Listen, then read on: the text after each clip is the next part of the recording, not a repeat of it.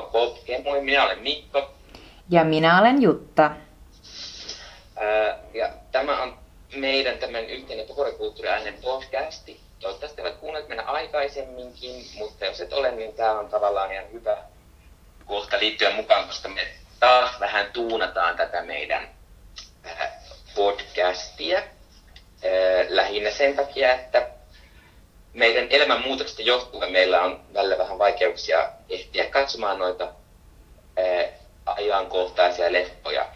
Niin sen takia päätettiin vähän muuttaa tätä tällaiseksi nostalgia-tyyppiseksi. Ja sitten tämän huomioon ennen kuin kerran vähän tästä uskonnosta, niin voi olla, että myös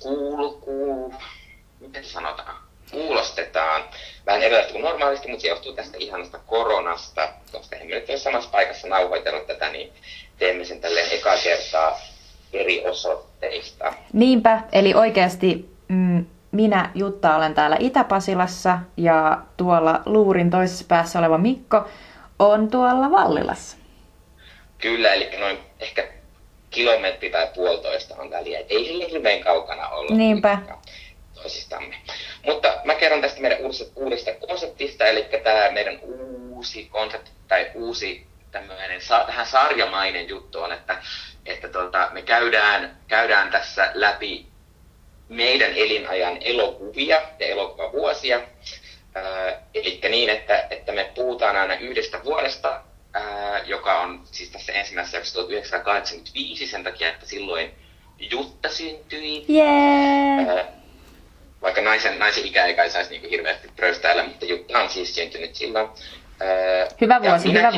Ja minäkin olen ollut kyllä silloin, kun Jutta on syntynyt, niin minäkin olen ollut periaatteessa olemassa jo jonkinlaisena sikiö. Mikä se ikinä onkaan.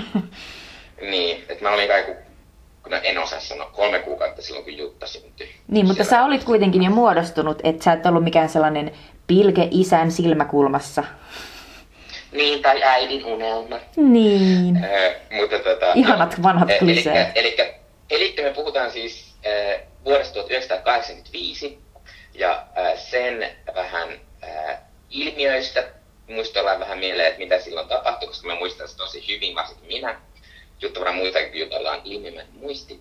Joo, heti siitä syntymästä lähtien olen nauhoittanut kaiken. Ja muistat kaiken siitä. Ja sitten puhutaan siitä niistä ilmiöistä vähän ja millainen se vuosi oli. Sitten puhutaan elokuvista, eli mitä leffoja ihmiset kävi katsomassa vuonna 1925. Ja tietenkin, koska me molemmat tykätään Oscareista niin kamalasti, niin puhutaan myös vähän, että miten Oscareissa meni vuonna 1985. Ja me puhutaan Oscareista siis niin, että me puhutaan käytännössä 1986 vuoden Oscareista, koska silloin palkittiin 1985 vuoden elokuvia. Ja sitten me puhutaan yhdestä tämmöisestä elokuvasta aina tältä vuodelta, ja tässä ensimmäisessä jaksossa se on John Hughesin ehkä tunnetun elokuva The Breakfast Club. Onkohan sillä suomenkielistä nimeä? Mä en muista. Olisiko se ollut aina vaan The Breakfast Club, vaikka siis 80-luvulla ja 90-luvullakin tosi innoissaan kyllä suomenneltiin. Niin, mutta mä en ole ikinä kyllä kuullut, että olisi, että kai se on vaan The Breakfast Club, tai ainakaan kukaan ei tiedä sitä suomenkielistä nimeä. Niin ehkä on hyvä, että mekin kutsutaan siksi. Sitten eli puhutaan siitä, vähän sitä, että miten se on kestänyt aikaa ja millainen elokuva se on, ja ehkä myös vähän, että mitä tavallaan, että tälleen kun on vähän aikuisempi, kun se on teini-elokuva, että mitä tälleen ehkä aikuisena siitä kiinnittää huomiota. Ja sitten me myös lopussa puhutaan meidän omista lempileffoista, eli kertaan lempileffot vuodelta 1985. Ja sitten me ollaan jäljellä tuolta meidän ihan podcastin alkuajalta Switch-dippi-osio, eli ihan lopuksi suositellaan jotain kulttuurisuosituksia tästä menneiltä viikoilta. Eikö se about ollut tossa? Kyllä, erittäin hyvin kerrattu. Ja me voidaankin hypätä seuraavaan osioon suoraan, eli meidän pääpihviin. Ja se on vuosi 1985. Kukkuu! Eli vuonna 1985 Suomessa oli presidenttinä Mauno Koivisto. Miettikääpä sitä. Mulla ei itse asiassa ole kyllä mitään muistikuvaa tällaisesta tietenkään. Mutta No mä kuvittelen, että mulla on, koska Mauno Koivisto kuoli vasta niin äsken, niin tavallaan oli niin paljon sitä semmoista Maunon aikaa. Se on totta, sitä tuli muisteltua kaikenlaisissa Ylen dokkareissa ja muissa. Mutta vuonna 1985 isojen valtioiden pressoja muita USAssa Ronald Reagan ja Neuvostoliitossa, ei Venäjällä vaan Neuvostoliitossa, nousi valtaan Mikhail Gorbachev. Tällainen oli maailman tila. Ja mitä muuta tästä vuodesta voi todeta, jos ennen kuin mennään noihin elokuviin, niin tärkeitä asioita tapahtui. Muun muassa Super Mario Bros. Eli Super Mario 1 julkaistiin Nintendon kotikonsolille Japanissa ja Pohjois-Amerikassa. Ja tää oli ollut aiemmin pelattavana vaan pelihalleissa. Ja Nintendo ja Super Mario kyllä ainakin mullistivat minun elämäni sitten pari vuotta myöhemmin, kun pääsin pelaamaan.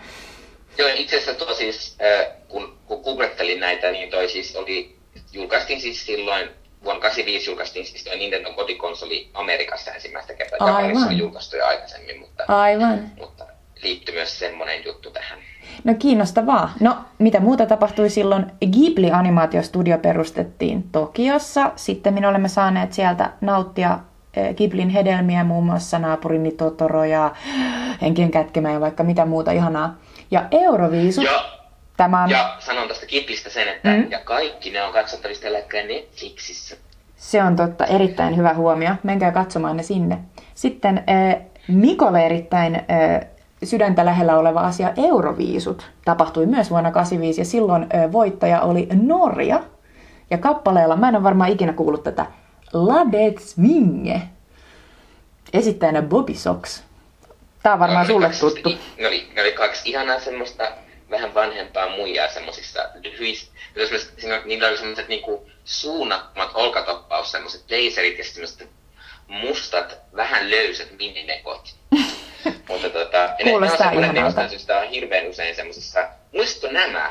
Kun Euroviisussa pitää täyttää aikaa, niin sitten näyttää hirveästi se kimaroita, niin nämä on aika usein niissä. Joo, mä voin kuvitella, koska tollaisia ei enää oikeastaan näe, vaikka kasari- ja ysärin muoti on kyllä muuten tullut takaisin. No mutta, mitä biisejä silloin kuunneltiin? Billboardin lista vuodelta 1985, niin siellä on aika paljon hittejä, jotka edelleen on ihan niin kuin valideja. Muun muassa 2 Madonnan biisiä. Kakkospaikalla on Like a Virgin, eli ikuisuusklassikko, Ei koskaan kuole. Ja sitten täällä oli mun mielestä toinenkin Madonnan biisi. Eikö ollutkin? Crazy for you. Joo, jep, näin on. Mutta siis ykkösbiisi... Niin kovaa, niin kyllä George Michaelkin meni kovaa. Kyllä. Just meinasin sanoa samaa, koska ykkösenä on George Michaelin biisi Careless Whisper, mutta 3.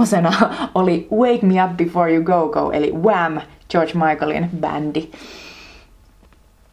Erittäin kova meidän. Mä haluan nostaa vielä tämmöisen 3. asian, eli vuonna 1925 julkaistiin myös norjalaisen A-han Take On Me. Mutta jotenkin hassua, että noin moni noista kappaleista on semmoisia, mitkä niinku jäänyt elämään. Niinpä, koska usein kun katsoo jotain tällaisia niinku vuosilistauksia, niin siellä on aivan siis sellaisia never heard biisejä. No, on täällä nytkin, nyt jos esimerkiksi mä katsoin myös tällaista vuoden 85 kuunnelluimmat biisit Suomessa, niin okei, ykkösenä on Dingon Autiotalo, aivan, mutta niin kuin jo 4. on Sandran Maria Magdalena. Mikä se on? En tiedä. Mutta kuulostaa semmoisella asialta, mikä niin kuin homomiehen pitäisi tietää. Koska just tämmöiset random Sandrat on semmoisia asioita, mitä homolahti tietää. Silleen, oh my god, Sandra oli paras. Ehkä tuo on liian vanha mulle. Se voi olla, mutta on jotain löydettävää, hei. Ajattele näin. Niin, kyllä. Se pitää vielä sanoa tästä, että vuonna 1985 julkaistiin myös hyväntekeväisyyssinkku We Are The World, koska silloin oli nälänhätä Afrikassa. Tuli tämä, koska tämmöiset hyväntekeväisyyssinkut ovat nyt aika ajankohtaisia. Suomessakin. Se on totta. Niin, se oli ihan hauska juttu, että kyllä. Se on 35 vuotta sitten myös oltiin hyvällä asialla. Silloin niillä ehkä oli vähän enemmän merkitystä, mutta koska ne tuottivat enemmän rahaa, kun silloin myytiin enemmän sinkkuja, mitä nykyisin. Totta. Ja siis... Mutta Mennäänkö nyt sitten myös tämän vuoden niin kuin elokuviin? Kerropa tästä elokuvavuodesta, vuodesta 85. Joo, mennään vaan. Eli vuonna 85 oli koko maailman kasvun elokuva oli Back to the Future, paluu tulevaisuuteen, elokuvasarjan ensimmäinen osa. Mulla on vähän outo suhtautunut, mä en ole ikinä tykännyt niistä elokuvista kauheasti. Voi ei, mikset? Mikä mättää? Musta on vakin typerää. Voi ei! Mä en vaan ymmärrä sitä, mutta tavallaan... Mutta sehän on hieno, siis sehän on hieno teknisesti varmaan tohon aikaan ollut. Ja se, siinä on hienot kaikki vaatteet tollaista. Siis on, ja mun mielestä niissä oli aina niin jotenkin sellainen ihanan... Niin kuin tavallaan toiveikas fiilis, niin kuin että se... Tietysti se älytön juoni, että mene ajassa taaksepäin, jotta voit estää sen, että vanhempasi eivät ikinä tapaisi ja sinä et ikinä syntyisi. Niin, kuulostaa tyhmältä, mutta on jotenkin niin kuin suloisesti toteutettu. Ja Michael J. Fox ja Christopher Lloyd pääosissa on ihan mahtava parivaljakko. Jotenkin myös outo juttu. Niin jotenkin mä muistan pienenä miettineen, että okei, tuo Michael J. Foxin ja sitten mä teini, niin sen paras ystävä on tollanen niinku 60-vuotias kaliuntuva tohtori, siis joku tällainen proffa. Se oli jotenkin hassu. Mutta on tavallaan hauskaa, koska sehän on tullut uudestaan, koska tällä hetkellä yksi suosituimmista TV-sarjoista maailmassa on Rick and Morty. Se on totta. Sama systeemi. Ja sitten pitää sanoa Michael J. Foxista vielä se, että musta se oli kyllä sydäntä lämmitti, kun se oli The Good Fight-sarjasta alkoi uudet jaksot, niin hän oli yhdessä jaksossa. Oli siinä semmoisella lakimiehenä, niin se oli kauhean kivaa. Mutta paluu tulevaisuuteen elokuvan lisäksi julkaistiin myös Stallonella. Eli Sylvester Stallone oli hillittömän hyvä vuosi, koska hänen tähdittämänsä Rambo First Blood Part 2 oli maailman toiseksi katsottu elokuva, ja kolmanneksi katsottu elokuva oli Rocky 4. Jotenkin ihana ajatella, että silti on vaan ollut niin kova, että 2 sen elokuvaa on ollut top 3. Niin, siis kaikki on kattonut niitä. Niin, sitten ajattelin, että tämä on tavallaan se sama aikaa, kun oli myös Arnold Schwarzeneggerin. Niin ne oli monet sellaisia ihmiset, jotka ei osaa puhua, ja ideaa vaan, että ne oli vaan paljon isompi kuin kaikki muut. Ne oli aivan suunnattoman suosittuja. Ja sitten vielä nostan 2 elokuvaa esiin tästä maailman vitosesta on, että 4. on Häivähdys purppuraa, eli The Color Purple, ja 5.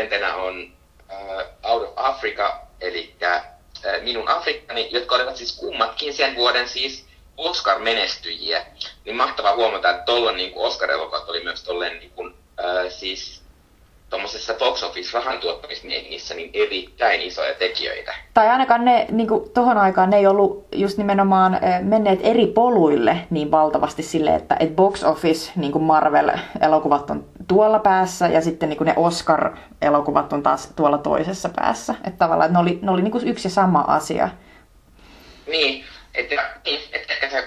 Tavallaan se oli hienoa siinä, että varmaan että Oscarit oli paljon yhteisöllisempi asia sitten, koska niin moni oli nähnyt Minun Afrikkaan. Niinpä. Minun Afrikasta, niin kun nykyisin se ongelma on, että ne on niin pieniä ne elokuvat, että vaikka puhutaan, että joku Parasite oli hirveä menestys, niin aika harva kuitenkin sitten niin box office mielessä näki Parasitein, ainakaan ennen niin Oscar-voittoja. Toin yksi vielä tämmöinen, että jos vähän tämmöisiä yrittää tästä huomioita tehdä, niin 3. asia, mikä mulla nousi, kun katsoi näitä vähän näitä listoja esiin, niin oli myös, että teini-elokuville meni kyllä aika hyvin tuolloin 80-luvun puolessa välissä, että Back to the Future voi pitää teini-elokuvana, sitten The Goonies, eli Arkajalat, oli erittäin menestynyt elokuva, ja sitten tietysti tämä The Breakfast Club, josta puhutaan tänään, niin sekin tuotti erittäin paljon rahaa, niin se oli tavallaan hauska juttu myös, koska mut tuntuu, että tämmöiset niinku teineille suunnut leffat, niin ne on käytännössä melkein kadonnut nykyisin. Niin, kyllä. Ainakin ne on kadonnut Netflixiä, ei niitä niinku leffateattereissa katsota. Niin, tai tavallaan ei ole enää sellaista niinku niin valtavan niin kun, suosittua genreä kuin teinileffat, mutta on, niin kun, on tietysti supersankarielokuvia, joita joku pitää varmasti niin kun, ihan täysillä pelkkänä teinielokuvaa niin kun, tavallaan niin, no, se on tietysti täysin totta, mutta tavallaan kun nämä elokuvat on teinileffoja ihan silleen, että niissä käsitellään myös niitä teinien teemoja, koska supersankarileffoissa harvoin käsitellään ainakaan niinku suoraan. Niin, ne on ehkä enemmän sellaisia niinku tavallaan niinku just verhottuja, mutta joo, olen samaa mieltä, että just Arkajaloissa, Paluu tulevaisuuteen -leffassa ja tässä meidän tämän podcastin aiheessa Breakfast Clubissa niin just puhutaan niistä ihastumisista ja niinku ongelmista vanhempien kanssa ja just niinku näistä tällaisista teiniyden niinku aakkosista. Joo, ennen kuin siirrytään Oscareihin, niin puhutaan vähän huonommista elokuvista, eli mitkä elokuvat oli menestyneempiä Suomessa. Mikko! No hei, katsotuin elokuva on Uno Ersanjassa. Kyllä, kyllä. Siis... Uno Ersanjassa yli 600 000 katsojaa. Kyllä, ja siis se on tietääkseni siis just vaan toisiksi niin kuin, katsotuin Uno. Et katsotuin Uno on mun mielestä Uno armeijan leivissä, joka oli sitten jo 100 000 vielä enemmän sai katsojia.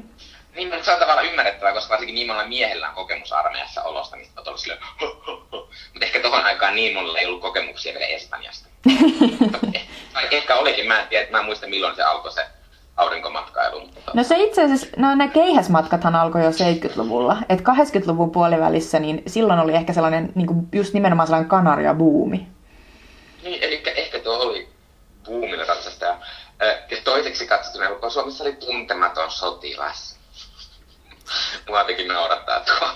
No mut hei, pari vuotta sitten toi kolmas Tuntematon sotilas, niin senhän näki niinku aivan järjetön määrä ihmisiä. Puhutaan niinku 2 miljoonaa. Tiedän, mutta siksi se onkin hassua tavallaan toi, niinku, että tosta ei sitten päästä ikinä. Että joo, siitä ei kuule päästä.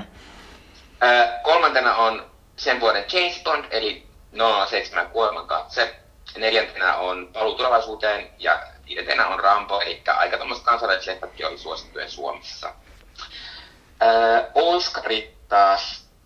Ne Oscarit oli vähän hassuja, kun tavallaan mulla on silleen huono elokuvatietämys, että jos jostain ihmisestä ei ole tullut super niin todella kuuluisa, niin tavallaan että on ollut kuuluisia niin vielä sinäkin aikana, kun mä oon niin katsonut elokuvia, niin mä en niin tiedä ketään noista, että mä olin silleen, niin kuin, että kaikki ehdokkaat oli kummallisia mulle.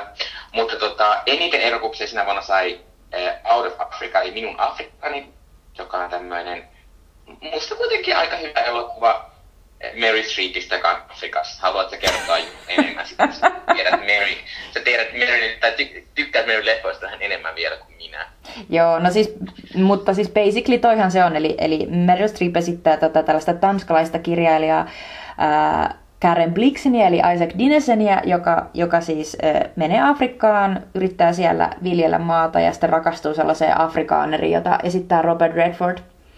Ja en spoilaa enempää, mutta siis kaunis ja romanttinen elokuva, jota varten Meryl Streep aikanaan opetteli järjettömän tanskan aksentin, jonka siis opetteli Jeremy Ironsin lastenhoitajan tekemiltä nauhoilta. Mahtavaa. Mutta Minun Afrikallani oli siis 11 ehdokkuutta, ja toinen sen vuoden iso menestyjä oli Steven Spielbergin ohjaama Color Purple, eli Häiväryspurppuraa, jolla oli myös 11 ehdokkuutta, mutta noista Minun Afrikkani selvästi menestyi paljon paremmin, koska se sai yhteensä 7 palkintoa, toisin kuin Color Purple, joka ei saanut yhtäkään palkintoa. Ja se on vähän jotenkin hassua, jotenkin kun ajattelee, että Color Purple on semmoinen, niin kuin, se kertoo rodusta ja niin kuin, afrikkalaista, amerikkalaista niin kuin, naisen kokemuksista 1990-luvun Amerikassa. Ja sitten on tommoisen valkoisen naisen seikkailu kolonisessa Afrikassa, joka voittaa paljon enemmän niitä Oscareita. Tavallaan mä uskon, että jos tämmöinen, tämä olisi tapahtunut niin kuin, tavallaan nykyaikaan, niin siitä olisi tullut aika paljon semmoisia mielipidekirjoituksia niin sanotusti. Se on varmasti totta. Ja siis toihan kuvastaa aikaansa toi tavallaan, miten toi homma meni. täydellisesti. Et näin se meni. Vaikka siis puolustan silleen Out of Africa, että näin se vähän aikaa sitten. Ja siis siinä on varmasti nyanssiongelmia, mutta siis se on edelleen kyllä todella katsottava elokuva. Ja tavallaan niin kun se ei ole... Siinä ei iloita siitä, että valkoiset orjuuttivat Afrikan tai mitään tällaista. Joo, vai? Mä en siis tavallaan sitä sano, mutta kyllä siinä kuitenkin pitää ajatella niin, että osa siitä sen menestyksestä oli myös semmoinen maailma, missä se oli. Totta kai, ja se on eksotisoiva ja siinä niinku tavallaan ne mustat on tavallaan niinku täysin sivuroolissa ja niinku ihmiset, jotka on tavallaan alkuperäisiä niinku asukkaita siellä, niin on työnnetty niinku sivuun ja näin poispäin. Mutta se on toinen keskustelu, joo. Ja sitten toinen hassu juttu näissä molemmissa leffoissa oli se, kun nehän molemmat kertovat niinku naisen kokemuksista, mutta ne oli niinku käytännössä kokonaan miesten tekemiä. Pelkästään miehet voitti niistä palkintoja. Meryl Streep ei voittanut Oscaria tästä elokuvasta. Se on totta, mutta ja Sidney Pollack voitti, eli ohjaaja voitti, kyllä. Niin voitti, mutta se mun pointti olikin, että hän on kuitenkin mies. Kyllä, joo. Tuen tätä pointtia sitten. Sitten kun mä vähän katsoin tätä, niin oli myös tämmöinen hassu tämmöinen ulkomaalaisen elokuvan tämmöinen pieni kohu sinä panna, koska japanilaislegendaohjaaja Akira Kurosawan elokuva nimeltä Ran sai jopa 4 ehdokkuutta, joka oli siihen aikaan aika paljon ulkomaalaisen elokuvalle, koska se on nykyisin hiittämän outoa. Mutta sitten se muun muassa ei ollut, se ei olisi ehdolla ulkomaalaisen elokuvan Oscarin saajaksi, koska se jotenkin se, että se tuottaja oli kussussa jotenkin, että se ei ymmärtänyt sitä, että sen pitäisi niin kuin japanilaisten kautta kiertää se ehdokkaaksi. Hän yritti itse saada tuottajana sen Oscarille sille, että tämä on tämä Japanin ehdokas. Se oli kuulemma tämä asia siinä. Musta oli jotenkin kauhean sömpistä. Niin muistakin siis kuulostaa vanhan New York Timesin artikkeli tästä asiasta. Mutta siis minun afrikkani siis jyräisi 7 palkinto on aika hyvä juttu ja nykyisin harvempi elokuva pääsee tollaisiin, koska nykyisin Oscarit tykkää vähän niin kuin jakaa sitä rakkauttaa niin, että aika moni elokuva saa nykyisin niin kuin 1 tai 2 Oscaria. Mutta mä haluaisin vielä tästä, että mä katsoin vähän niitä voittaa ehdokaslistoja siltä puolelta ja katsoin, että ketkä on tällaisia vielä nykyaikanakin ajankohtaisia näyttelijöitä. Niin tietysti Meryl Streep on edelleen. Vasta tällä viikolla oli mahtava Stephen Sondheimin semmoista synttärikonsertista semmoinen mahtava pätkä, missä Meryl Streep laulaa jotain Sondheimin kappaletta ja esittää, että hän dokaa hirveästi sen aikana. Se oli ihana. Joo, mutta tää oli just mahtavaa, että katsoo sitä, että taas eksy Meryl Streepin Oscar-sivulle, tai niin Wikipediassa semmoinen sivu. Niin siis tähän oli siis se 6. ehdokkuus vuoden 1979 jälkeen. Eli se oli niinku ollut siis vuosina 79–86 6 kertaa ehdokkaana. Mm-hmm. Et kuulostaa vähän tylsältä.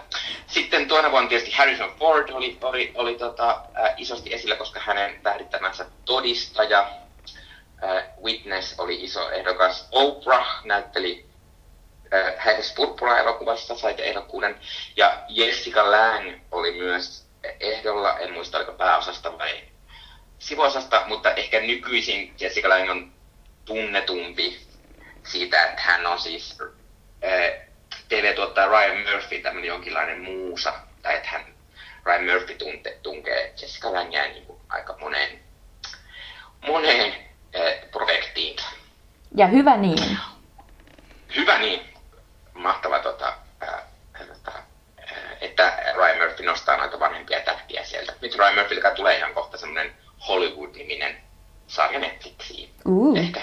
En tiedä, onko Jessica Lange siihen. No, toivottavasti. Jos se kertoo Hollywoodista, niin toivottavasti. Niinpä. Mutta sitten päästään tähän, eli me puhutaan nyt siis seuraavaksi Breakfast Club-elokuvasta. Breakfast Club oli myös todella iso menestyjä Amerikassa taloudellisesti, että se oli semmoinen ihan pähkinärahoilla tehty elokuva, joka tuotti niin kuin jotenkin ihan hiilittömästi rahaa. Ja sitten se on myös tälleen jälkikäteen ehkä kuitenkin tämän vuoden siis, tavallaan jotenkin semmoinen ikonisin tai kulttielokuva tyyppisin elokuva, että musta tuntuu, että kaikki tietää, kun sanotaan The Breakfast Club, mitä tarkoitetaan ja mitä mielikuvia sitä nousee.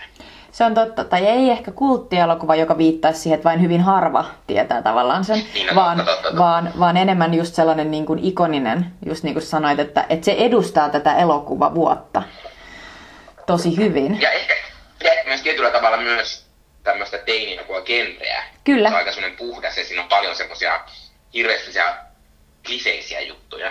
Kyllä, jotka ei silloin vielä ehkä olleet niin kliseisiä, mutta ne on, tää elokuva on tavallaan pultannut ne kiinni niin kuin lattia, että nämä ne on. Mä voin nopeasti kertoa vähän, että mistä tää elokuva kertoo. Eli The Breakfast Club sijoittuu tällaiseen kuvitteelliseen yläasteeseen, jossa 5 nuorta koululaista joutuu viettämään lauantain jälkiistunnossa. Anteeksi, onko se yläaste vai lukio? Mun mielestä, eikö se ole high school? Eikö se ole lukio? I need junior high, sorry. Anteeksi, eli lukiolaisia. Ja näin on. Ja tässä on siis nämä 5 tyyppiä, ei ole mitenkään niin kuin kavereita keskenään, koska nämä kuuluu ihan eri blokkeihin tavallaan tässä koulumaailmassa. Eli on Emilio Estevesin ja sitten tämä Andrew, joka on sellainen urheilijajäbä. Sitten on Anthony Michael Hallin ja sitten tämä Brian, joka on nörtti. Judd Nelsonin ja sitten tämä John, joka on tällainen pahis. Molly Ringwald ja sitten Claire, joka on sellainen prinsessa ja rikkaasta perheestä. Ja sitten Ali Sheedin ja sitten Allison, joka on niin sanottu hullu, tai siis basket case, niin kuin tässä esitellään. Eli sellainen hyypiö, outo tyyppi. Ja sitten tällainen kauhea Paul Gleasonin ja sitten reksi tai opettaja, mä en oikein saa selvää kumpi, niin pitää niitä siellä 9 tunnin ajan ja pakottaa ne siellä pohtimaan, että miksi ne on joutuneet sinne. Ja sitten tämän elokuvan edetessä niin nämä 5 toisilleen tavallaan alunperin vihamielistä niin kuin nuorta niin tulee yhteen ja huomaa, että ne ei olekaan niin erilaisia kuin ne alussa luuli. Siis mielettömän hyvin tiivistetty, mutta se juoni ei ole maailman. Tämä on tavallaan, tässä myös on tavallaan semmoinen klisee juttu, mitä teini-elokuviin ja varsinkin teini-tv-sarjoihin liittyy nykyisin, on se, että ne ei aina ole ihan teinien ikäisiä ne näyttelijät. Että tässä se tavallaan osittain se on hyvin, koska Anthony Michael Hall eli tämä nörtti ja sitten Molly Ringwald eli tämä prinsessa, niin he olivat siis 17 vuotta tässä kohtaa, mikä tavallaan on silleen aika lähellä lukioikää. Mutta sitten tämä sportti. Emilio Estevez, niin hän oli 23, ja sitten tietysti Ali Sheed, eli tämä basket case oli myös 23, mutta sitten Judd Nelson, joka oli tämä John, joka siis oli vähän tämmöinen niin kuin ökkäri, niin hän oli jo 26-vuotias. Ja siitä on aika pitkä aika mun mielestä jo. Ja mua vähän nauratti tässä, kun mä googlettelin tätä asiaa, niin tässä elokuvassa myös semmoinen, aika pienessä roolissa semmoinen, John Papelossin esittämä talkkari, joka esitetään tämmöisenä vanhempana mieshenkilönä. Ja sitten hän on 29. Eli siis lähes samanikäinen kuin Judd Nelson. Niin, 3 vuotta vanhempi kuin Judd Nelson. Se on totta. Tässä on hauska tämä niinku tavallaan tausta on siinä, että ennen niinku tavallaan tätä elokuvaa niin oli ehkä käytetty vieläkin vanhempia näyttelijöitä esittämään teinejä. Ja sitten niinku tämä John Hughes niinku toi tämän Molly Ringwaldin, jonka kanssa hän oli niinku tavannut edellisen elokuvansa, esikoiselokuvansa Sixteen Candlesin roolitustilaisuuksissa, ja silloin Molly oli ollut tyyli 14, ja silloin John Hughes oli todennut, että niinku tämän neidon kanssa haluan näytellä ja hänelle haluan tehdä elokuvia, niin sitten siinä oli niinku, tästä aina muistetaan se, että Molly oli oikean ikäinen, mutta noin kaikki muut oli lähes liian vanhoja. Oi. Mutta ei siinä sen enempää. Kerro vaan. Mä aina vähän mietin sitä, että siis kuitenkin on silleen, että kovin moni todella nuori näyttelijä ei ole kamalan hyvä näyttelijä. Niin tavallaan sit siinä on vähän se semmoinen, että ehkä ne sitten kuitenkin pystyy antamaan enemmän ne vanhemmat ihmiset. Ja tässä on tavallaan se, että Judd Nelson on näyttävästi jotenkin meikattu erittäin hyvin, koska ei sitä niinku, hänen kasvonsa on ehkä jotenkin vähemmän pehmeät kuin muilla, mutta en muuten niin kuin tavallaan kiinnittänyt siihen, eihän niin kuin näytä kamalan paljon vanhemmalta. Ei. Niin, miten se on sitten jollain meikkauksella tuotu sitten, että se Molly Ringwald sitten tuote, onko tässä niin kuin jotenkin meikattu aikuismaisemmin niin, että ne niin kuin näyttäisi enemmän, että ne voisi olla samanikäisiä? Voi olla, että sillä Judd Nelsonilla on jotenkin vähän enemmän meikkiä, mutta ei niin, että sitä olisi erityisesti huomannut. Mutta siis, niin, no lyhyesti voin sanoa, että John Hughes oli siis tällainen mainosalalla työskennellyt tyyppi, joka oli kirjoittanut yliopistokomediaa ja sitten se halusi nimenomaan tehdä tällaisia niin kuin nuorista aidosti ja niin kuin tavallaan niiden ongelmista kertovia elokuvia. Ja tämä Breakfast Club, niin se sai tehdä tämän ja ohjata tämän itse, koska tämä sijoittui vaan yhteen tilaan, eli käytännössä siihen isoon tällaiseen niin kuin halliin, jossa nämä nuoret istuu sitä jälki-istuntoa tässä elokuvassa. Ja sitten tämä maksoi vaan $1 000 000. Eli tavallaan sille annettiin niin kuin vapaat kädet tehdä tämä, koska tämä oli niin helvetin halpa ja helppo tehdä. Niin, mutta, niin, koska ei tämä kallilta näytä, mutta tavallaan se on silleen hyvin just lokalisoitu, että ei se haittaa yhtään. Ei niin, paitsi ainoastaan niin kuin näistä, mä luulen, että nämä on just niitä kohtia, mitkä on saattanut sulle käydä vähän niin kuin silleen, että ei. Mutta siinä on aika paljon sellaista niin kuin tavallaan tyhjäkäyntiä tässä elokuvassa, missä nämä nuoret esimerkiksi just niin kuin yrittää keksiä keinoja, niin kuin miten tappaa aikaa, tai sitten ne fiilistelee ja tanssii, tai niin kuin juoksentelee käytävillä. Niin mun mielestä nyt kun katsoo tätä elokuvaa jälleen pitkän tauon jälkeen, niin huomasin, että nämä on niin kuin tapoja tuoda jotain sisältöä siihen elokuvaan, jossa ei saa mennä oikein niin kuin mihinkään. Niin kuin, että ne oli ehkä vähän köyhiä välillä. Niin, no, mutta siis tavallaan mä näen tuon puolen, mutta sitten kun mulla taas toisaalta tässä tulee esiin tämä yksi minun ongelma, mikä minulla on tällaisten 80-luvun elokuvien kanssa, on, että niissä on musta aika usein semmoinen vähän kummallinen tahti ja rakenne. Mm-hmm. Ja sitten tavallaan monet noista asioista, mitä sä äsken kuvasit, ne oli just niitä semmoisia, että tavallaan että tunnelma muuttuu tosi nopeasti semmoisesta kummallisesta seksiahdistelusta sellaiseen, että ne nauraa ja pompottelee jotain niin kuin käsiään, tekee sitä rumpuääntä ja niin kuin, että siinä on jotenkin kauhean isoja hyppyjä, mutta sitten mä otin jotain se silleen, että se on niin kuin joku sen kasarijuttu. Mä välillä pitää olla tuollaisia ihmeettömäisiä energiapiikkejä, missä niin kuin ihmiset käyttäytyy tyhmästi tai käyttää jotain huumeita ja hillua tai just tanssii jotain rockia jossain siellä niin kuin, pöydillä. Niin, mulle tuli ehkä siinä sellainen olo, että hetkinen, kyllä tää on jonkun vanhuksen kirjoittama. Että kun ne on vähän sellaisia falskeja, tiedätkö, mitä teini tekisi? Että tavallaan, musta se jotenkin paljastuu niin kuin siinä, että tulee sellainen, että joku vähän yrittää kuvitella. En mä tiedä, mulla tuli vähän sellainen olo. No sulla ei ollut totta, niin, koska ehkä se, niin, mä siis olen nähnyt tämän elokuvan vain kerran aikaisemmin ja katsoin sen siis nytten. Tämä elokuva siis on Netflixissä tällä hetkellä, että sen voi helposti katsoa kaikki, jolla on Netflixi. Mä en tiedä tykkäsin mä tästä kuitenkaan, mutta mä uskon, että se on myös joku sellainen asia, että ehkä mä jotenkin, musta on tullut sillä tavalla, tai tietyllä tavalla niin jotenkin, että mä en ole tarpeeksi pepeä, että mä pystyisin ottaa tätä elokuvaa niin sellaisia juttuja hirveän silleen, että no toi on vaan jotenkin viehättävää ja hauskaa. Että mua niin ärsytti se semmonen, se Johnin hahmo, kun se oli niin jotenkin epäreilu kaikkia kohtaan koko ajan semmoinen, niin kuin, että kun maailma kohtelee minua päin persettä, niin minä voin kohdella kaikilla mun kaikkia muitakin päin persettä ja niin kuin, kiusata ja olla ihan hirveä. Ja sitten jotenkin, mua ärsytti myös se semmoiset, niin kuin, että tässä oli myös kummallinen jotenkin, että tässä jotenkin seksi kuvattiin niin kuin semmoisena niin kuin jotenkin aika ikävänä, semmoisella vähän semmoisena, että tavallaan siinä on tavallaan häpeilyasia, mutta sitten kuitenkin semmoinen, että sitten jos sulla ei ollut sitä, niin sekin oli niin kuin noloa.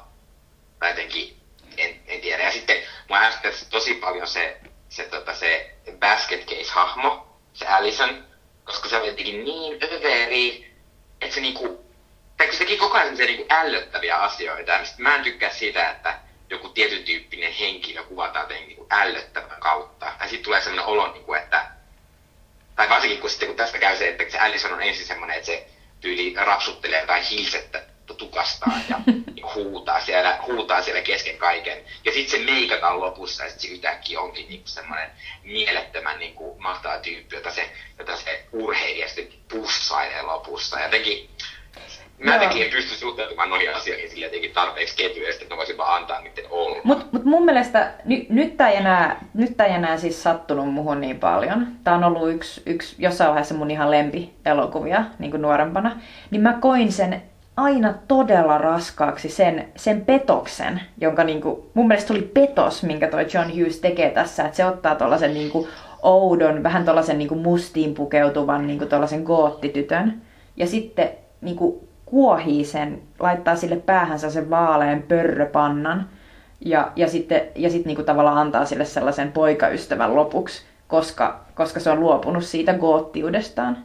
Niin se niinku, se on niinku mun mielestä, ja useimmiten kun tästä elokuvasta puhutaan, niin se niinku koetaan, että tämä elokuva on muuten tavallaan hyvä, mutta sitten tässä lopussa tulee tollainen petos, joka siis, mä uskon, että monet on tavallaan varmasti voineet tajuta sen jo silloin, kun tämä elokuva tuli, mutta nyt, jos mä juttelen niinku ihmisten kanssa, niin useimmat aina mainitsee ton, että kauheata kun sille Allisonille tehdään lopussa silleen, että eikö se kelpaisi omana ittenään. Niin ja siis tavallaan se on tavallaan niin hassu myös tommonen kulttuurinen ihme tarina, jota niinku, on niinku joka paikassa niinku tämän jälkeen ollut ja varmaan tätäkin, mutta niinku, jossain niinku Harry Potterissakin oli semmoinen kohta, missä kun Hermione pukeutuu nätisti ja sitten ne tyypit on silleen, ei vitsi, toi onkin kivan näköinen. Ja sitten niinku, ja sitten kaiken maailman on näitä tämmöisiä muuttumisleikki niinku, ohjelmia, jotka perustuu täysin tälle, että joku ihminen näyttää niinku luotaan työtävältä, sitten siellä laitetaan harmaa paita päälle ja vähän meikkiä, niin yhtäkkiä se on niinku tosi kivan näköinen. Ja, niinku, ja sitten tavallaan mua myös ärsyttää tässä se tavallaan semmoinen, että kun alussa se Allisonin juttu on myös se, että se ei ole vaan niinku jotenkin oudon näköinen vähän ulkoisesti, vaan nimenomaan sisäisesti. Se koko ajan höpöttää kaikenlaisia typeriä juttuja. Että sille, eihän se nyt sille meikata aletaan pinkkimekko päälle, niin muuta sitä, että se on täysin jotenkin häiriintynyt sisäisesti. Onko se susta häiriintynyt? No, tavallaan ehkä häiriintynyt on paljon. Se on siis semmoinen ihminen, joka selvästi ei ole saanut huomiota kauheasti. Niin. Ja sitten yrittää tuollaisella kummallisella jutulla sitä huomiota. Niin. Mun mielestä suurin osa just niistä hahmoista, just se John Bender, eli se häirikkö, ja sitten toi Allison. Ja sitten omalla tavallaan myös se Molly Ringwaldin Claire, niin ne siis hakee huomiota kaikella, mitä ne tekee. Niin kuin tavallaan, ja sitten sehän on tavallaan se, minkä ne sitten tässä ne, niinku, kun ne vähän lähentyy toisiaan nämä päähenkilöt, niin ne niinku paljastaa toisilleen sen, että niiden vanhemmat ei välitä niistä niiden mielestä ja ne ei niinku saa niiltä sitä huomiota, mitä ne kaipaa. Sehän on niinku se tavallaan se niitä yhdistävä tekijä. Niin ja siis muutenkin tässä on silleen aika vahva niinku rooli sillä niinku vanhempien, suhteessa vanhempiin, ja sitten puhutaan tosi paljon, ja sitten en mä tiedä, en mä ehkä ainakaan ollut niin teinä jutellut kauheasti mun suhteesta vanhempien, tuntuu, että tälle aikuisella on puhunut paljon enemmän. Niin, mutta se voi olla totta. Että se jotenkin... John Hughes oli tuohon aikaan sen ikäinen, että hän itse kävi niitä asioita läpi, ja tavallaan sen takia on tässä isossa roolissa. Niin, se voi olla. Musta oli niinku, nyt kun mä katsoin tätä, niin erona siihen, kun mä oon nähnyt tämän tyyliin varmaan 5 vuotta sitten viimeksi, niin nyt mä kiinnitin tosi paljon huomiota siihen, että miten tämä Paul Gleasonin esittämä rehtori, joka siis niinku on sellainen rautainen niinku kurinpitäjä tuolla ja niinku se pitää huolta, että noi nuoret pysyy siellä paikallaan. Et miten se käyttää sen niinku valtaa noihin lapsiin, koska ne on oikeasti niinku nuoria ja lapsia vielä. Ja miten se uhkailee niitä ja miten esimerkiksi kun se ottaa sen häirikön, sen John Benderin niinku erityiseksi niinku tavallaan maalitauluksi, niin miten se, niinku, se vie sen yhdessä kohtauksessa niinku toiseen tilaan ja on silleen, että lyö häntä yhden kerran, niin sun elämä niinku päättyy. Ja siis ne niinku kauheat uhkailut ja se tavallaan niinku se, että miten tavallaan niinku voimattomia ne niinku nuoret on, vaikka ne siis heittää läppää siitä, että miten silloin Barry Manilow puku ja kaikkea sellaista noloa, niin silti ne on niinku tavallaan, ne joutuu istuu 9 tuntia siellä, eikä pääse vessaan, ellei se mies vie niitä. Jotenkin tuli sellainen olo, että kauhean niinku ahdistava tavallaan se vaikutelma. Joo, oli kyllä, mutta oli kyllä tosi ahdistava hahmo siinä, kun siinä paljastuu kaikkea semmoisia niin ikäviä asioita siitä, että sitten se niinku vähän kiusaa niitä sen työkavereitakin siihen salaa ja kaikki. Vaikka sitten samaan aikaan mä niinku nauroin ja pidin siitä hahmosta, kun musta se on niin mielettömän hauska se Paul Gleason, niinku se näyttelijä, kun se vetää niin överiksi. Joo, se oli. Mutta tähän tuli tähän Johnny hahmo tuli myös sellainen asia, mikä mulla tällaisissa elokuvissa on vähän ongelmana aina välillä. Hän on tämmöinen kapinallistyyppinen, että hän niinku rikkoo koko ajan asioita ja sotkee kirjasto semmoiset kortit ja niinku repii kirjaa ja kaikkea. Ja sitten mä inhoon sellaista. Se on niinku ihan vittu ärsyttävää. Tai sitten tulee semmoinen, että sitten joku kiva kirjastohoitaja pitää tulla tänne ja sille menee vuosi saanut kortit oikein paikalle ja nyt toi kirja on pillalla ja mä en tiedä, tää on joku semmoinen outo. Mä oon ollut semmoinen on aina ärsyttänyt semmoinen outo niinku asioiden sotkeminen ja rikkominen ja niinku ylipäänsä kasari-action-leppoissa hirveästi action perustuu siihen, että nyt vaan niinku kamaa paskaksi, että nyt nää niinku rikotaan nää kaikki. Sinne meni telkkari ja nyt meni toi seinä ja koko tää niinku pöytä ja tuoli yhdistelmä niin kokonaan tuhottiin ja sit se oli tää hienoa, että mä olin aina silleen, miksi nää kaikki pitää rikkoa? Niin Mikko vaan itkee niiden sisustuksien perä, voi. No yeah. Mut se on vähän ilkeä. No, sä oot ihan oikeassa. Ei pidä rikkoa toisten tavaroita, eikä ylipäänsä tavaroita. Se, minkä mä halusin nostaa vielä esiin, mikä on siis ehkä sellainen, joka aina näissä Hughesin teini-elokuvissa toistuu, on niinku se valtavat erot niinku ihmisten sosioekonomisten niinku tilanteiden välillä. Et se on niinku se perusproblematiikka, että meillä on Molly Ringwaldin esittämä tyttö, joka siis ilmeisesti saa kaiken, mitä se ikinä pyytää, ja se esimerkiksi tuo lounaanaan tonne jälki-istuntoon shushia vuonna 1985. Ja sitten meillä on niinku John Bender häirikkö, jolla ei ole lounasta ollenkaan mukana ja jonka vaatteet on reikäiset. Niin tavallaan tämä niinku aspekti on niinku silleen suomalaisesta näkökulmasta. Mä muistan, kun mä näin tämän ekan kerran, niin mä olin silleen, että Suomessa ei ole tällaisia eroja. Se oli niinku mun niinku kokemus. Mä olin silleen, että aina oli niinku ihmisiä, jotka tuli ehkä vähän niinku, että niillä saattoi olla vaikka vanhemmat esimerkiksi niin, että ne ei pessy niiden lasten vaatteita, niin että ne lapset vaikka hais. Mutta eihän Suomessa ollut mitään sellaisia tyyppejä, jotka tulee niinku jollain kultasella jaguarilla niinku vanhempien tuomana. Että ei tollaista ollut. Niin tää on niinku amerikkalainen asia. Niin tässä mitä mä ymmärtän, niin Amerikassa tuo tavallaan ei ole enää niin yleistä lähinnä sen takia, että siellä on myös tosi eriytyneitä koulut, että niinku rikkaat lapset menee tiettyyn kouluun ja sitten niin köyhät lapset menee toiseen kouluun, että niin, tavallaan tällaista kohtaamistakaan siellä ei välttämättä enää tapahdu. Mutta tuossa tavallaan, sitten rupesin miettimään, että mitä niin hyviä juttuja tässä mun mielestä on, niin tavallaan toi sun tuoma niin tavallaan osittain tuossa niin siitä, kun tuodaan noita erilaisia niin tuloeroja ja ton tyyppistä ja miten erilaisista taustoista ihmiset tulee, niin tässä oli musta jotenkin ihan tosi hienoja ja kaikkea sellaisia pieniä niinku tyylijuttuja ja sillä Molilla oli varsinkin ihan mahtavat vaatteet ja se sushi-juttukin, se söi sitten tämmöisestä ihmeestä tosi hienosta laatikosta ja sitten sillä nörtilläkin oli musta tosi kivat vaatteet ja sitten urheilijaltakin oli jotenkin tosi semmoista klassista jotenkin kasaria, mutta silleen niinku, ne ei kuitenkin musta ollut kuitenkaan silleen niinku kauhean överiä. Ja mä jotenkin tykkäsin siitä, miten tää on jotenkin stylattu tää leffa. Ja sitten tässä oli myös ne pari kohtaa, mistä se soi musiikki. Se musiikki oli kyllä tosi hyvää ja innostavaa. Mä halusin nostaa vielä lopuksi multa siis esiin niin kuin sen, että miten upea Emilio Estevez on niin kuin näyttelijänä tässä elokuvassa. Mä olin niin kuin unohtanut ihan täysin sen kohtauksen, missä se niin kuin urheilija, eli tämä Andrew, kertoo siitä, että miten se on ajautunut tekemänsä sellaisen hirveän kiusaamistempun koulukaverilleen, koska se yrittää tehdä vaikutuksen sen isään. Ja se, miten se niinku kertoi sen siinä ja miten se Emilio Estevez niinku tavallaan, se niinku tavallaan kasvoi siihen rooliin siinä hetkessä. Ja se kyynelehtiä oli ihan hirveän vakuuttava siinä, että miten kamalaa tollasella meidän mielestä kuitenkin niinku tosi hyvässä tavallaan paikassa olevalla urheilijalla voi olla. Siinä tuli just sellainen, että se on sitä kapeaa miehisyyttä, mitä se niinku itkee siinä. Se oli ihan sikahieno kohtaus. Joo, se oli tosi hienoa. Mä olin unohtanut sen aivan täysin. Ja ylipäänsä se oli tosi hienosti rakennettu se koko kohtaus, mistä oli siinä piirissä ja jutteli noista asioista.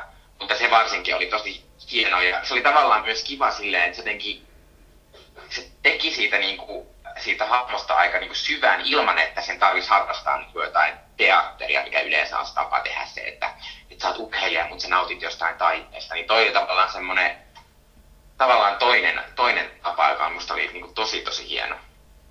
Kyllä. Mutta onko vielä tästä Breakfast Clubista? Ei. Pitäisikö me siirtyä siihen, että mikä oli meidän niin kuin oma suosikki vuodelta 85 elokuvista? Joo, siirrytään vaan. Mä voin kertoa ensin. Mä siis tykkään James Bond elokuvista, joten minun suosikkini tältä vuodelta oli tämän vuoden James Bond elokuva, joka siis mainittiin tuossa aikaisemmin, eli 007 kuoleman katse, A View to Kill, joka siis tällöin oli, James Bond oli Roger Moore, mutta tässä elokuvassa Roger Moore vähiten kiinnostava asia, koska siis tässä on siis pahiksina niin vieläkin maailman kuuleimmat tyypit, varsinkin silloin kun ei nuorena, koska on niin vitun kuumia, niin niitä paitsi esittää Christopher Walken ja Grace Jones. Se on kyllä mahtava kombo. Ja varsinkin voi hyvää luoja, miten mahtavan näköinen Christopher Walken on. Niin kuin, se on semmoinen blondi nuori, semmoinen, se näyttää tältä niin anime-hahmolta. Että se on ihan hillittömän mahtavan näköinen. Ja sit kun tämä on siis semmoinen James Bond-elokuva, jota monet pitää niin yhtenä huonompina, mutta kun musta on, mä tykkään James Bond-elokuvasta, että on niin vähän tosi tyhmiä. Kun tässä on siis todella tyhmä semmoinen juone, joka liittyy jotenkin johonkin ihme superihmisiin, joita on tehty jostain ihme Venäjällä, ja tämä Christopher Walken on yksi superihminen. Ja sitten tässä on semmoinen ihme joku hevosten doping juoni, jota se James Bond niin lähtee selvittämään. Ja siis, tai tämä on musta ihan mahtava James Bond-elokuva, koska se on niin helvetin tyhmä, mutta sitten siinä on niin semmoista ihan supercoolia, eli Christopher Walken ja Grace Jones. Grace Jones on siinä ihan mahtavassa koko ajan semmoisista merkittävistä ihme leotard-asuissa kävelee siellä ja nyt tappaa porukkaa. Ihan mahtava. Ihan huikealta kuulosti. Mun pitää katsoa toi. Mä en edes muista, onko mekin edes nähnyt tota. Mun suosikki tältä vuodelta on elokuva, josta mä oon joskus aiemmin puhunut meidän podcastissa, eli My Beautiful Laundrette. Suomennos oli Poikien pesula. Se on Stephen Frearsin ohjaama Hanif Kureishin käsikirjoitukseen perustuva elokuva, siis jossa nuori, aivan ihanan näköinen Daniel Day-Lewis esittää sellaista skinny-jätkää, joka rakastuu sellaiseen pakistanilaistaustaiseen jätkään. Ja sitten ne paneskelee siellä sen pakistanilaistaustaisen jätkän vanhempien omistamassa pesulassa. Oi. En mä tiedä, voiko siitä muuta sanoa muuta kuin, että siinä on tietysti mahtavaa sellaista niin kuin, tavallaan sitä kulttuurien sulatusuuni Lontoa, ja sitten myös tämä niin kuin, outo, niin kuin, miten joku kauhea niin kuin, väkivaltaa käyttävä natsityyppi voi rakastua niin kuin, tällaiseen ei-valkoiseen, mutta se on jotenkin kauhean herkkis ja ihana ja jotenkin se on kauhean herkkä elokuva. Suosittelen. Joo, pitäisi nopeasti sanoa, jos nuori Daniel Day-Lewis kiinnostaa, ehkä ei noin nuori kuin tossa, niin Netflixissä on nyt myös Martin Scorseseen Viattomuuden aika, Age of Innocence, jossa hän on myös ihana. On kyllä, niin kaunis. Joo. Mutta ehkä tämä tästä vuodesta 85, mutta sitten loppuun me otetaan tässä vielä Street City Tippiä. Jee, otetaan sweet chili dippiä. Aloita sä. Joo, eli mun sweet chili dippi on tämmönen, siis tää on tyyliin ensimmäinen YouTube-kanava, jota mä niinku seuraan ikinä, minkä mä löysin tossa ehkä niinku puolisen vuotta sitten. Eli tän YouTube-kanava on Be Kind Rewind, eli tää on semmosen nimettömän naisen, mä en tiedä kuka tämä nainen on, mutta sitä ei kerrota ainakaan YouTubessa, pitämä tämmönen elokuvahistoria YouTube-kanava, jossa keskitytään nimenomaan Oscareihin ja vielä nimenomaan aika suurin osa niistä historiavideoista kertoo siis naisnäyttelijöistä ja naisnäyttelijöiden niin kuin Oscareissa menestymisestä ja ei-menestymisestä ja niistä kampanjoista ja semmoisista niin kuin tavallaan tarinoista, mitä niihin liittyy. Ja nämä on semmoisia noin parikymmenminuuttisia analyysivideoita. Se on niin kuin, ne on tosi hienosti tehtyjä, koska niissä niin kuin aina saadaan jotenkin silleen joku semmoinen isompi ilmiö kerrottua sitten tavallaan joku yhden ihmisen tarinan kautta, niin kuin Halle Berryn kautta pystyttiin käsittelemään Oscar So Whitea ja Nicole Kidmanin kautta pystyttiin käsittelemään Harvey Weinsteinia ja sitten tässä on myös mahtavaa semmoista niin kuin tosi mahtavaa Oscar-historiota. Mä en tiennyt, että olikohan vuonna 72, niin siis parhaan naisnäyttelijän palkinto niin kuin tuli tasapeli. Eli Katharine Hepburn ja Barbra Streisand niin voitti kummatkin parhaan naisnäyttelijän palkinnon. Ja siinä on se mahtava vähän semmoinen salaliittoteoria, että käytännössä siis Barbra Streisand sai äänestää itselleen sen Oscarin, koska hänet oli otettu erikoisluvalla Oscar tai sitten sen akatemian jäseneksi, vaikka hänellä ei ollut tarpeeksi elokuvia tavallaan taustalla. Niin tavallaan, että jos hän ei olisi ollut Oscar-akatemian jäsen, niin sitten Katharine Hepburn olisi voittanut, koska siinä ei olisi ollut sitä niin kuin tasapeliä, vaan olisi ollut yhden äänen ero. Mutta kaikkea niin tuommoisia tosi mahtavia pieniä juttuja, eli Be Kind Rewind löytyy YouTubesta. Kuulostaa ihan mun kanavalta. Mä aion todellakin katsoa. Mun suositus on ehkä vähän tällainen erikoisajan suositus, mutta nyt tulee tällainen näin.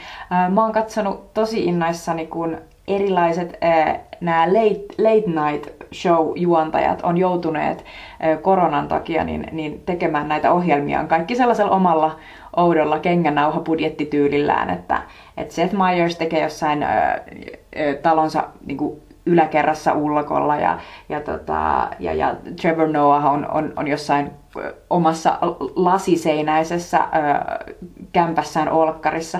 Ja sitten on suosikkini Stephen Colbert, joka tekee A Late Show with Stephen Colbertia kotoaan käsin sellaisesta ihme työhuoneesta, missä on sen näköinen niin kuin sellainen kirjoituspöytä, että kukaan ei ole ikinä käyttänyt sitä. Se istuskelee siellä ja sitten sen oma poika on sen valomies, äänimies.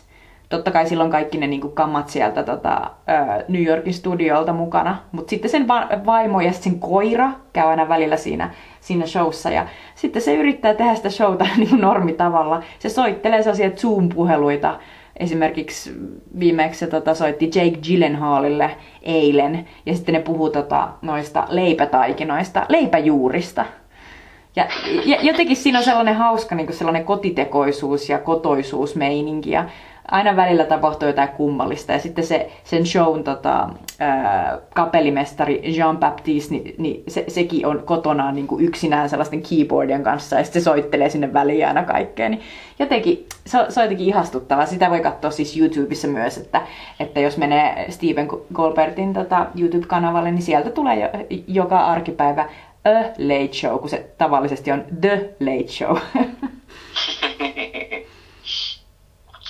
Mutta on tosi hauskaa ja ylipäänsä tässä ajassa on ollut hauskaa se, että miten niinku miten tuommoista, varsinkin tuommoista live-videokulttuuria tai live-show-kulttuuria on pitänyt jotenkin tehdä niinku uudella tavalla. Että on ihan just noi leittoit ja tommoset niinku talkshowt on ollut tosi tavallaan merkittävää, koska niitä jaksoja tulee niin paljon. Niinpä, ja niillä ei voi olla live-yleisöä, niin sitten ne kertoo vitsejä siellä omassa vierashuoneessaan, eikä kukaan naura. Niin se on kyllä vähän, siitä tulee vähän semmoinen, tai siihen menee hetki tottua siihen, että aina sitä ei naurata, niin kukaan muu ei innosta mua. Niinpä, mutta ihmeellisesti sitä tottuu. Mutta eikö sano vaan? Joo, eikö sano vaan, että kyllä mä olen jo tottunut, että kaikkeen tottuu selvästi. Ehkä sitä järkyttyy sitten, kun se yleisö nauraakin mukana. Niinpä, en osaa enää. Mutta tässä oli tämä meidän uuden konseptin ensimmäinen jakso. Ja tämä meidän uuden konseptin kuuluu myös se, että me tiedämme jo, mistä me puhumme ensi kerralla. Haluatko sinne Jutta kertoa, mistä puhumme ensi kerralla? Tai muistatko? me puhumme vuodesta 1986. Jolloin minä synnyin. Jolloin Mikko syntyi, eli loistava vuosikerta. Ja sinne me oltiin valittu... Mikä me oltiin valittu? The Fly, eli kärpä. Niinpä! Eli David Cronenbergin inhottava ja mahtava kauhuelokuva, jossa on pääosassa Jeff Goldblum. Tulkaa mukaan, ne on hauskat kemut. Joo, mutta palataan silloin. Niinpä. Kiitos kun kuuntelitte ja pysykää turvassa. Samat sanat. Moi moi. Moi moi.